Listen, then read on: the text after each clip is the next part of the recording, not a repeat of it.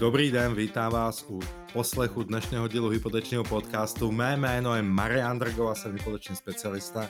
Ať už jste prvožadatel, investor do nemovitosti, živnostník, majitel, spolumajitel SRO, jste na správném místě a jste u správného člověka. Většina dílů v tomto podcastu jsou audiostopy z videí nebo rozhovorů, které jsem točil, proto ten formát není úplně podcastový, ale videa můžete schlídnout v plné své kráse a délce na mém YouTube kanálu Marian Drgo Hypoteční specialista. Určitě mě sledujte na Facebooku Marian Drgo Hypoteční specialista, tam se nejvíce aktivní. A pokud si nechcete pamatovat tohle, si zapamatujte aspoň mariandrgo.cz, to jsou mé stránky, jsou tam odkazy na všechny profily a hlavně je tam kontaktní formulář, do kterého mi můžete napsat, s čím vám můžu pomoct nebo poradit. Přeji příjemný poslech, děkuji vám a pojďme na to. Vážení diváci našeho YouTube kanálu Realitního týdne, Realitní středy, eh, vítám vás u dalšího dílu hypotečního zpravodajství eh, s panem hypotékou Mariánem Drgou. Eh, Mariáne, dneska jsme si dali téma financování investičních bytů a bytových domů. Hmm. Začneme tématem hypotéka na první byt, na první byt investiční. Jasně, rozumím. Ono, to je jako ten častý dotaz je, jakoby jak začít jakoby s hypotékou, jaký je rozdíl u koupě prvního, prvního investičního bytu a vůči hypotéce pro vlastné bydlení. A ten rozdíl tam v principu jako není, není žádný. My bance jako napíšeme, že se jedná teda vlastní byt, pak se v něm nerozhodneme bydlet, takže budeme pronajímat, i když bydliště máme v Praze, kupujeme, eh, kupujeme Ostravu, kupujeme cokoliv. Takže ta první hypotéka na ten první investiční byt je v principu úplně jedno, kde ji uděláte, protože se stejně bude tvářit jako hypotéka na byt, který je pro vlastné bydlení. Kde jsou jakoby ty drobné niance, nebo kde jsou ty věci, které možná kde má smysl přemýšlet jako do budoucna, je to, jako, jakoby, jakou banku zvolit. Ten důvod může být ten, že pokud bychom později nakupovali těch bytů více, tak e, je dobré už od začátku volit jako nějakou banku, kde e, můžeme to portfolio stavět celé. Takže ten e, nákup prvního investičního bytu se nijak neliší od nákupu pro vlastné bydlení. Ať už si ten byt vyhledáte jakkoliv, z reality, napřímo, přes nějakou společnost, přes lidi, kteří se z tomu, jsou na to zaměřený no a vyhledávají investiční movitosti, když jim řeknete, jaký máte budget, jaké zhodnocení zhruba chcete reálné na nějaký nesmysl 20% ročně, tak podle toho vám něco najdou. A pak ten proces je standardní Připraví se žádost občanky, prokazujeme příjem u zaměstnanců na základě příjmu ze zaměstnání, výpisy z účtu, u živnostníků podle daňového přiznání, případně modifikace, modifikace vydávého příjmu.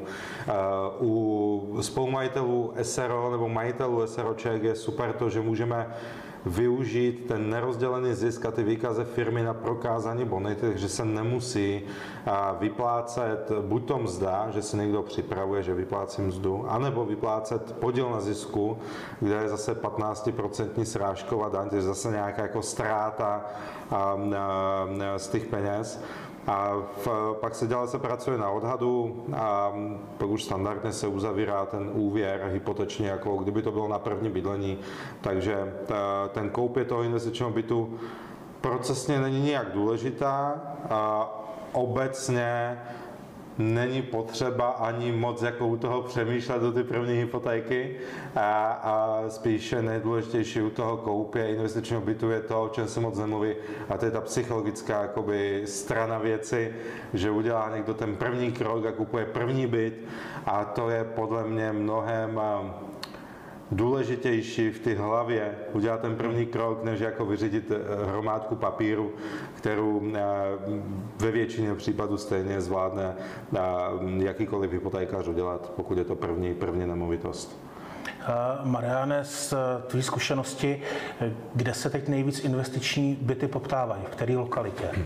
Ty jo, to je dobrý dotaz, ty jo, protože mám jako většina mých klientů jsou investoři do nemovitostí a jsou tam takové dvě skupiny.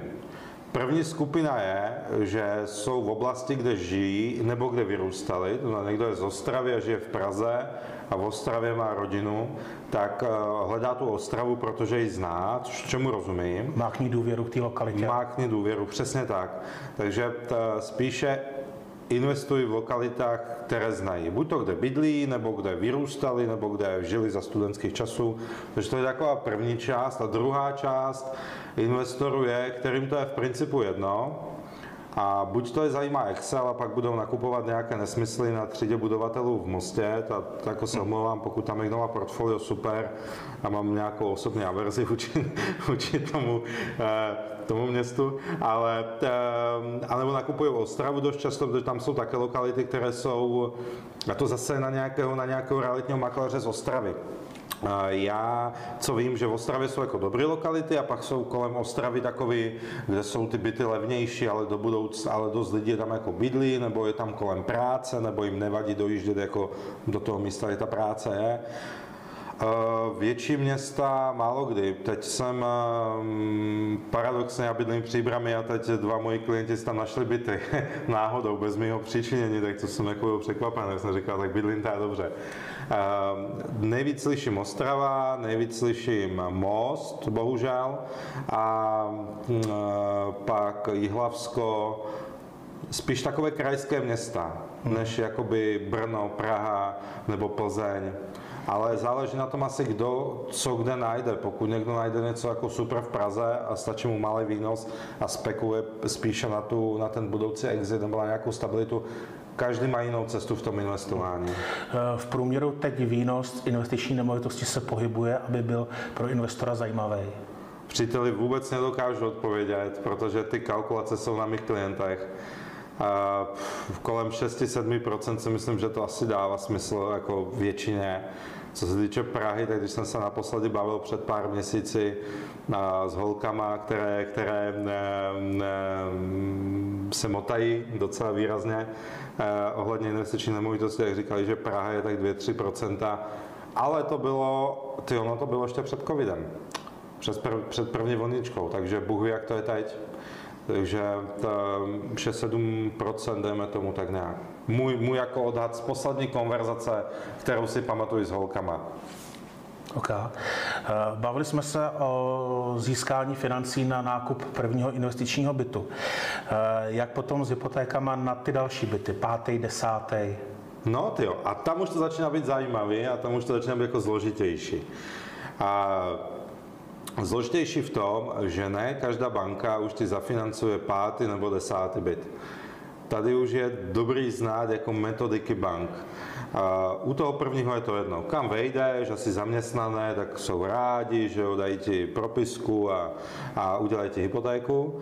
Ale když už je to už někdy u třetího bytu je problém, protože některá banka řekne, hele, už máš dva byty a na ten třetí už ti dáme 60% LTV, protože už to splňuje parametry investičního bytu a Česká národní banka nám řekla, že investiční nemovitosti 60%. A některá banka řekne, máš už tři byty, a je nám jedno, kolik hypoték máš v jiných bankách, nás zajímá, kolik hypoték máš u nás. Uh-huh. Příklad je Česká spoř- eh, ČSOB. ČSOB eh, řekne nám jedno, kolik hypoték máš jinde, ale nás zajímá, kolik hypoték máš u nás. Takže na první dvě ti dáme 90 nebo 80% hypotéky a pak už jenom 60. A ještě zkratší splatností. Uh, Dejme tomu Česká spořitelná, tu zajímá, kolik máš nemovitostí, uh, myslím, že šestá možná už sedmá nemovitost do 80% LTV. Každá banka to má trošičku jinak. E, jsou banky, kterým je jedno, kolik máš jako nemovitosti, kolik máš jinde hypoték, je zajímá to, aby si jim vždycky prokázal tu schopnost splácet tu bonitu, ten příjem. Ať už to bude kombinace příjmu ze zaměstnání, podnikání, SRO, a nebo pokud už to je pátý, osmý, desátý, dvanáctý byt, no tak už asi bylo by dobré něco prokázat z toho nájmu v tom daňovém přiznání.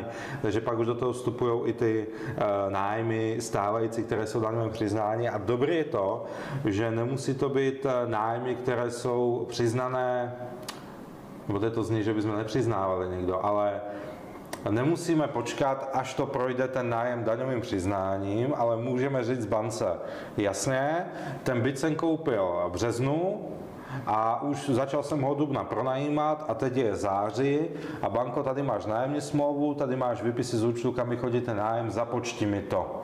No tak banka to započte. A každá to zase započte trošku jinak, ten nájem, který vám běží a není v daňovém přiznání. Některá započte z něho 55%, některá 60%. Eh, jedna banka 70%, ale tak když uvidí v daňovém přiznání, že tam máte byť jednu korunu z nájmu, tak vám automaticky dá 60% LTV. Hmm. Tady už je to trošku alchymie. Tady už je dobrý uh, mít, mít po ruce někoho, buď to, to zkoušet sám, což je taky cesta, sice asi cesta, jak přijít o nervy, a nebo prostě mít někoho, někoho vedle sebe, uh, pro koho je to v pohodě. No. Eh, mít Mariana vedle sebe. Eh, eh, Mariane, vyvázání jednotlivých bytů v období fixace. Mm-hmm. To je super věc. To je super věc. A, a No, vidíš, to je takové jako zajímavé know-how, jako, že to, to no, zase mnoho hypotekářů neví, který nemá klientelu investorskou. Takže teď potichu. Dobře. Konkurence a... nás sleduje, víme. Zdravíme konkurenci. Ať se učej, kluci. A uh, je to, je to fajn věc, protože když má někdo jako větší portfolio, mám, budu teď střílet jako house numera. Já jsem zapomněl dívat do kamery. Budu, budu střílet house numera. Takže někdo má 6, 7, nemám, já to mám 7 bytů. Ale těch 7 bytů jsem kupoval v průběhu 4-5 let, takže jeden rok jsem koupil něco tam, pak něco tam. A pak nám jde proti sobě to, že už eh, z těch hypoték je něco odspláceno, z těch dřívějších víc, z těch, eh, které jsou kratší dobu míň. A také velmi pravděpodobně nám narostla hodnota nemovitosti. Takže my pak zjistíme, že z těch eh, myslím, sedmi bytů, které jsem dával jako příklad, zjistí, když necháme udělat revaluaci toho portfolia, necháme znovu ocenit té nemovitosti, ideálně pokud to máme u jedné banky. Mariane, tady se tě zeptám, v jakých intervalech přeceňují banky nemovitostní portfolia? A pro klienty hm, v principu nikdy. Jako, je, pokud bych měl byt, který koupím teď za 2 miliony a zůstanu té banky několik fixních období, tak banka si ho v principu jako nějak oficiálně nepřecení. Možná jednou za rok, když dělají nějaké přecenění celého portfolia nemovitosti, které mají v zástavě nějakým algoritmem podle nějakých cenových map, tak si to jako pro sebe jako přecení, ale není to tak, že by mi banka oznámila, klient kupoval si za dvojku, běhlo 10 let, byt má hodnotu 5, 5 milionů, máš tady odspláceno jako 800 tisíc, tak eh, co s tím? Zůstane u nás nebo půjdeš jinam? Takže oni to nedělají sami. Spíše to dělají klienti sami na svůj eh, někdy impuls, nebo pokud jsou to klienti, které Mám ve zprávě už dlouhodobě a vím, jaké mají portfolia, tak jednou za rok, jednou za dva roky se podívám, jak za kolik jsme nakoupili, jak vychází cena za metr čtvereční v té lokalitě a podle toho připravu koncept, jestli to má, nebo, koncept, jestli to má cenu nebo nemá cenu dělat.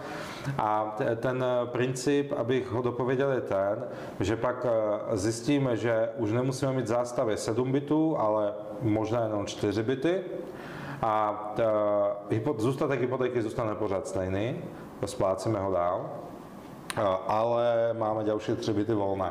A ty tři byty volné můžeme prodat jeden byt, i když asi bychom neměli, měli bychom doplatit podíl na té hypotéce, ale běžně se děje to, že klienti ten byt prodají, mají cash a buď toho nějak užijí pro vlastní potřebu, protože život je, je někam nasměřoval, anebo protože chtějí peníze na to, aby vykupovali nějaké pozemky nebo něco v exekucích. Takže anebo se dají ty, ty byty pak použít jako na dozajištění pro další úvěry. A nebo někdo si je chce nechat bez zástavy. Řekne si, když mi vezmou všechno, zůstaneme aspoň tohle. Hmm. Takže to je dobrý, dobrá věc. Já se tě zeptám z praxe realitního makléře. Eh, hypotečního. Uh, jednak hypotečního, jednak eh, realitního. Uh, bavili jsme se tady o prodeji bytu s hypotékou, eventuálním jo. prodeji bytu s hypotékou. Uh, jaký to má své úskalí, jaký to má své rizika? Uh, u toho prodeje bytu s hypotékou nenapadají mě žádné jako důležité velké úskaly nebo nějaké rizika, které by tam byly, protože většina Teď se snažím rychle jako v hlavě vypočíst, kolik by to zhruba bylo jako procentuálně z toho, kolik ehm, z těch úvěrů, které mám teď roz, rozřešené, na kolika je, jdeme tomu na 60% eh, jsou zástavy bank. A je to úplně standardní proces, kdy eh, příklad, komerční banka toho, kdo mi ten byt prodává, tam má hypotéku, nebo klienta má hypotéku, má tam zastavu komerční banky, já to chci financovat u Unikreditu, ČSOB, Monety, to jsou to takové jako oblíbená trojka eh, bank. No ale samozřejmě ta banka, kde já chci mít hypotéku, chce, aby tam to zástavní právo bylo pryč. No a jediný způsob je, že moje hypotéka doplatí částečně tu jejich hypotéku a zbytek peněz půjde uh, tím lidi, kterým, lidem, kterým to prodávají, tím prodávajícím. Takže pokud je to banka bance, tak je to v pohodě. Pokud by to byla nebankovní instituce, tak uh, asi by to šlo přes advokátní úschovu, jestli tohle úskali. Pokud by tam bylo zástavní právo nějaký mm, SROčky nebo nějaké fyzické osoby, tak taky bankovní úschova nebo něco podobného. Ale nějaké úskaly, že by někdo byl v riziku to se málo kdy, to nenapadá mě nic. Možná pokud by tam ta banka měla zákaz cizení a zatížení, tak je velmi důležité to, aby ty prodávající, nebo pokud vy budete v roli prodávajících, abyste si vyžádali i ten souhlas s cizením a zatížením jako nemovitosti. A No to je tak všechno, co mi k tomu napadá. Takže nejsou tam žádné velké jako úskaly z praxe nepamatuji si, že by se nám jako stala nějaká výrazná bota v procesu toho procesu jako že, to, na, nákupu ty nemovitosti nebo řešení hypotéky, nebo může se jako něco stát, že musíme zvolit jinou cestu, nebo že nějaký, nějaká situace, kterou musíme vyřešit a většinou ji vyřešíme. Už jenom z té logiky, kdo prodává, chce prodat, kdo kupuje, chce koupit a banka obecně by měla chtít zafinancovat. Takže pak už jenom občas hledáme kompromisy, jak to vyladit, aby to bylo správně. Mariane, máš pro nás typy z praxe? Typy z praxe hodně nákupu investičních bytů. A Budu to dávat, jak mě to napadá, takže možná to nebude jako nějaká ucelená myšlenka. Freestyle, dej to freestyle. Budu, no, což je většina toho. jo. Um, zkuste, pokud budete chtít kupovat nemovitosti, nebo teď chcete využít uh, dobré úrokové sazby a víte, že budete chtít něco kupovat, uh, zkuste se podívat po, po těch předschválených úvěrech, něco jako je pohotovostní úvěr u Modré pyramidy, Raiffeisen Bank má uh, uh, hypotéku, kterou máte dopředu schválenou a pak máte u Raifky nevím kolik, u, u Modré pyramidy 18 měsíců, Podívejte se na tyhle produkty, mohlo by to být pro vás fajn, že už teď byste měli schválený úvěrový rámec, ať se děje, co se děje z práci, nebo mladý pár, nebo slečna, ať klidně otehotní, už to už eh, pak jedno, pak už banka neprověřuje ten příjem, takže možná tohle by byla cesta. A taky to dává eh, dobrou vyjednavací pozici, protože už jako jdu na tu prohlídku a můžu tu rezervačku podepsat jako s jistotou. Uh-huh. A, a u těch, u těch realitních um, makléřů a u těch prodej nemovitosti, pokud je více zájemců, tak je to prostě nechci urazit kámoše, jak šéf s rohlíkama, kdo prvně zaplatí rezervaci, tak ten, ten prostě dá, nebo kdo nabídne nejvíc. Takže v tomhle by to bylo, byste měli komfort. Pokud se bavíme o nákupu investičních bytů jako nějaký větší portfolii nebo plánování nějakého jako častějšího nákupu, možná pár věcí. První, možná už zvolit rovnou banku, kde to portfolio budu jako budovat. A, a neřešit to, že někde mi dají o desetinku nižší sazbu. Já vím, že to jakoby zní jako blbě, říkám, neřešit jako o desetinku horší sazbu. Ale a, ta úspora u těch investorů, a to je věc, na kterou jako mnoho investorů jako zapomíná, když pak se honí za to, jestli je 1,89, 1,79, ta úspora je na tom vstupu, to znamená na tom, za kolik koupíte. A to už pak nedoženete tím, že budete mít levné pojištění nemovitosti, nebo že budete chtít jako mm, honit jako setinky na úrokové sazbě, to už je jedno. A můj názor je ten, že u investování nemovitosti za aktuálních úrokových sazeb jsou výhodné další fixy, někdo chce pět, OK, chce pět, v pohodě. Co, co klient řekne, to má. Má k tomu i můj názor, ale jeho slovo je, jeho slovo je jako, on má poslední slovo. 7-10 leté fixy dávají smysl a už jenom proto, i když teď máte menší cash flow, tak velmi pravděpodobně za 7, 8, 9 let nebo 4, 5 let bude ten nájem vyšší, protože budete zvedat, pokud v té lokalitě nebouchne atomová bomba nebo nebo nějaká čistička, tak ten nájem se pravděpodobně jako bude zvedat. To znamená, teď kupujete pozici, kupujete hm, půjčujete si peníze za skvělou úrokovou sazbu, která je nižší než inflace, a to, zatím to jako pořád jako jde. Jako těch nemovitostí uvidíme, kolik jich bude příští roce v nabídkách. Myslím si, že víc než teď osobně já, ale to je čistě pocitově. Um, takže zvolte tu banku. Rozumím to, že někdo jako honí, honí desetinky, je to moje práce, ano, ale pak mít jako čtyři účty v bankách, ve čtyřech bankách a pak tam přeposílat peníze, hmm. aby jsme splnili to, že tady musí být 15 tisíc, tady, tady taky 15, ale tři obraty, tady 50 tisíc, protože máme premium konto u ČSOB, to je jako zbytečně chaotické. Hmm. A, takže radši bych to měl jako u jedné banky a pak můžu jednoduše jako udělat a přecenění portfolia a to můžu, můžu s tím pak pracovat dál. A hlavně většina klientů, které mám, mají 10 a víc nemovitostí, bytů nebo domů nebo kombinace, tak to mají většinou u jedné banky nebo u dvou bank. Uhum. To jsou takové typy, co mě napadají. No. Výborně. Eh, jak na financování bytových domů? Doty jsme se bavili o bytech hmm. a teď bytových domů. Že někdo má apety, tak si koupí. Někdo má apety, začal tím jedním bytem a přes ulici se prodává celý dům. Jo. A ať jde do toho, pokud to dává smysl. Financování bytových domů je v něčem podobné než financování jako jednotlivých bytů.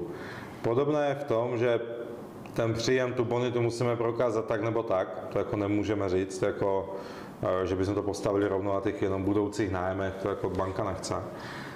A výho, um, takže vždycky musíme prokázat bonitu.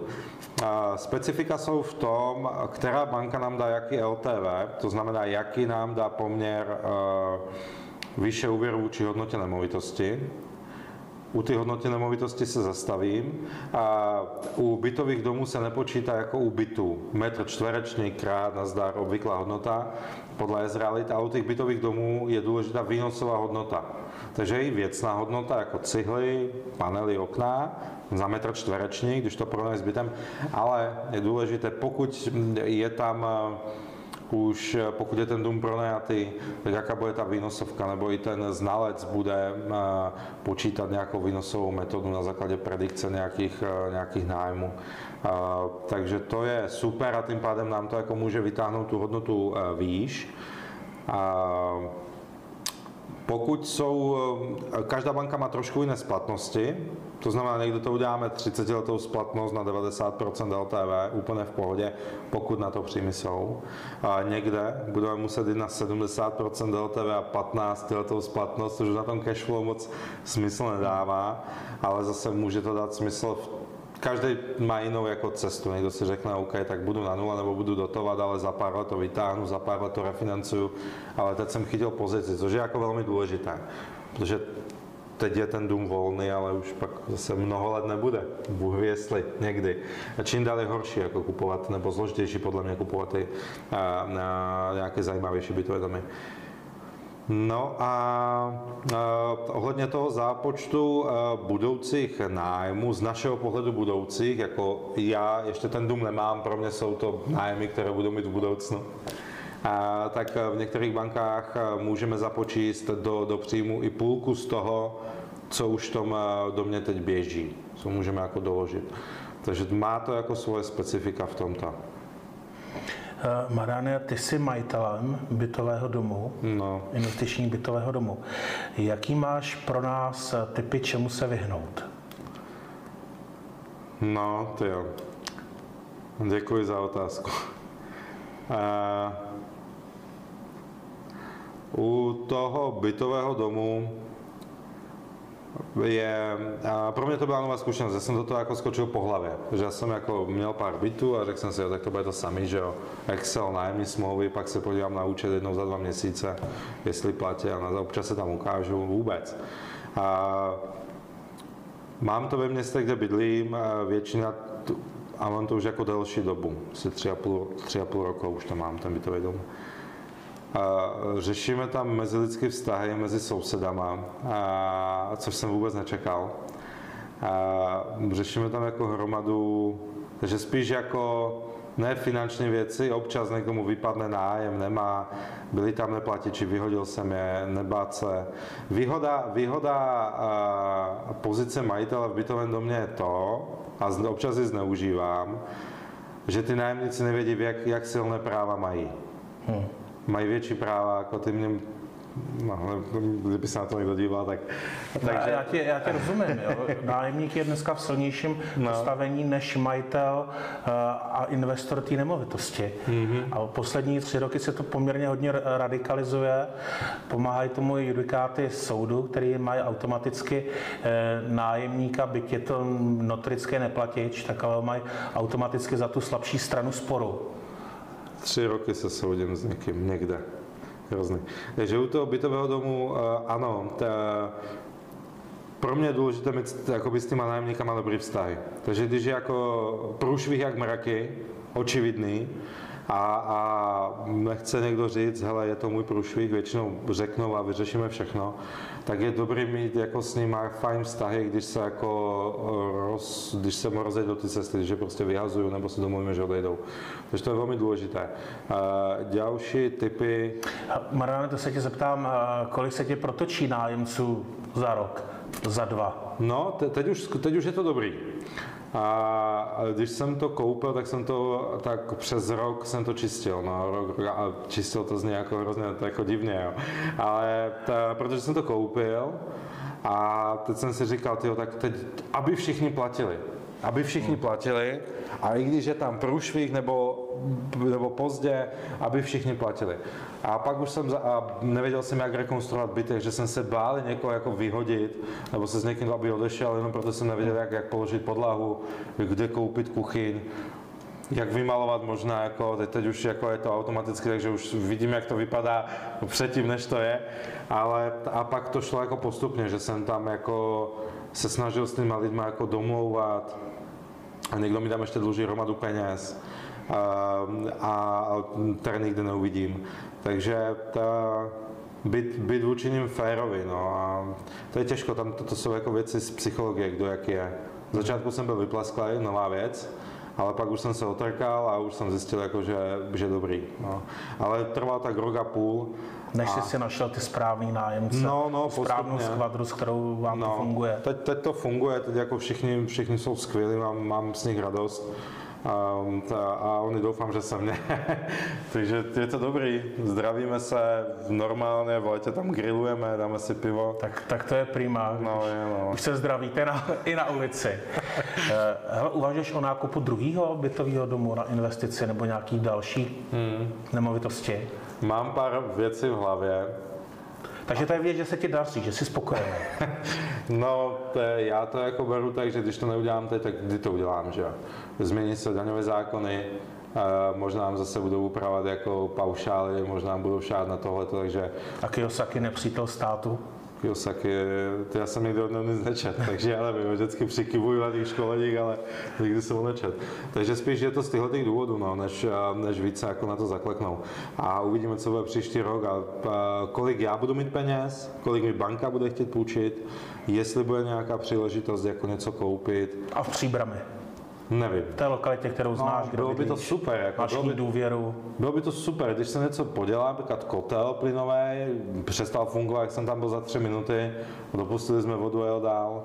Takže něco, něco podobného, no, protože jako blíž Praze je to drahý a jako do mostu se mi nechce jezdit, takže nevím. Uvidíme, co bude. Možná nebude nic, Mm-hmm. Uvidíme. Je tak to je. Já teď dostávám tipy na investice někde v lokalitách e, jižních Čech taky, eh, taky popřemýšlím. Eh, co by si závěrem nám všem doporučil ohledně hypoték, nějaký obecný vzkaz? Hypotéky jsou na nejnižších eh, úrokových sazbách. Pravda je, že banky zase zpřísňují tu matici, ty, ty tabulky, kterým pracovním pozicím dají, nedají. Hmm. Některé pozice jsou ze dne na den na nějakém blacklistu. Některé jsou, no, některé jsou a, a, a nejhorší je to, že, ty, že za to ty podnikatel nemůžou, že už dávno mohlo být všechno otevřeno, nebo všechno, jako většina věcí a v nějakém režimu mohlo se fungovat, takže bohužel ano. Co, abych to tak nějak jako zhodnotil, nebo typy plus zhodnocení, ten rok bude rekordní ohledně poskytování hypoték za posledních nevím kolik let. Úrokové sazby jsou super. Zda budou klesat, zda budou stoupat, uvidíme, protože ne, nechci dávat nějaké predikce, které se pak ukážou, že jsou opačné, jenom protože jsem o nich teď jako přesvědčený, že tak bude. I kdyby ty sazby zůstaly plus minus jak jsou, tak jsou skvělé, protože inflace bude mnohonásobně větší, takže jestli si budu půjčovat peníze za 2%, ale inflace bude 3,5-4%, a podle toho, kdo co kupuje a jak se jako jeho dotkne ta inflace, tak pořád je to jako skvělý. A metodiky bank, ano, některé profese horší, bohužel, ale zase dobrý to, že ta, některé banky začínají být více odvážnější, mám takový pocit vůči investorům do nemovitosti, že bankám, kterým vadili tři nemovitosti, už nevadí sedm. Hmm má některým, kterým vadilo jako pět, tak teď už to vůbec neřeší. Takže postupně ty změny, které se, které se dějou, tak uh, jsou docela jako pozitivní, protože banka nebo obecně banky jsou konzervativní společnosti, firmy, instituce a nebudou skákat hned na nějaké nové trendy. A hlavně musí chránit svoje rizika, že jo? a rizika akcionářů. A, takže je, do, je to dobré, jak to je. No. Je to, změnil bych digitalizaci určitě, ale to uvidíme, no, aby ty procesy byly rychlejší, když někdo bude chtět hypotéku, aby měl rychle odhad, aby měl rychle všechno schváleno. Na jednom místě nejlépe do druhého dne. No, tak do, do týdne by to bylo fajn.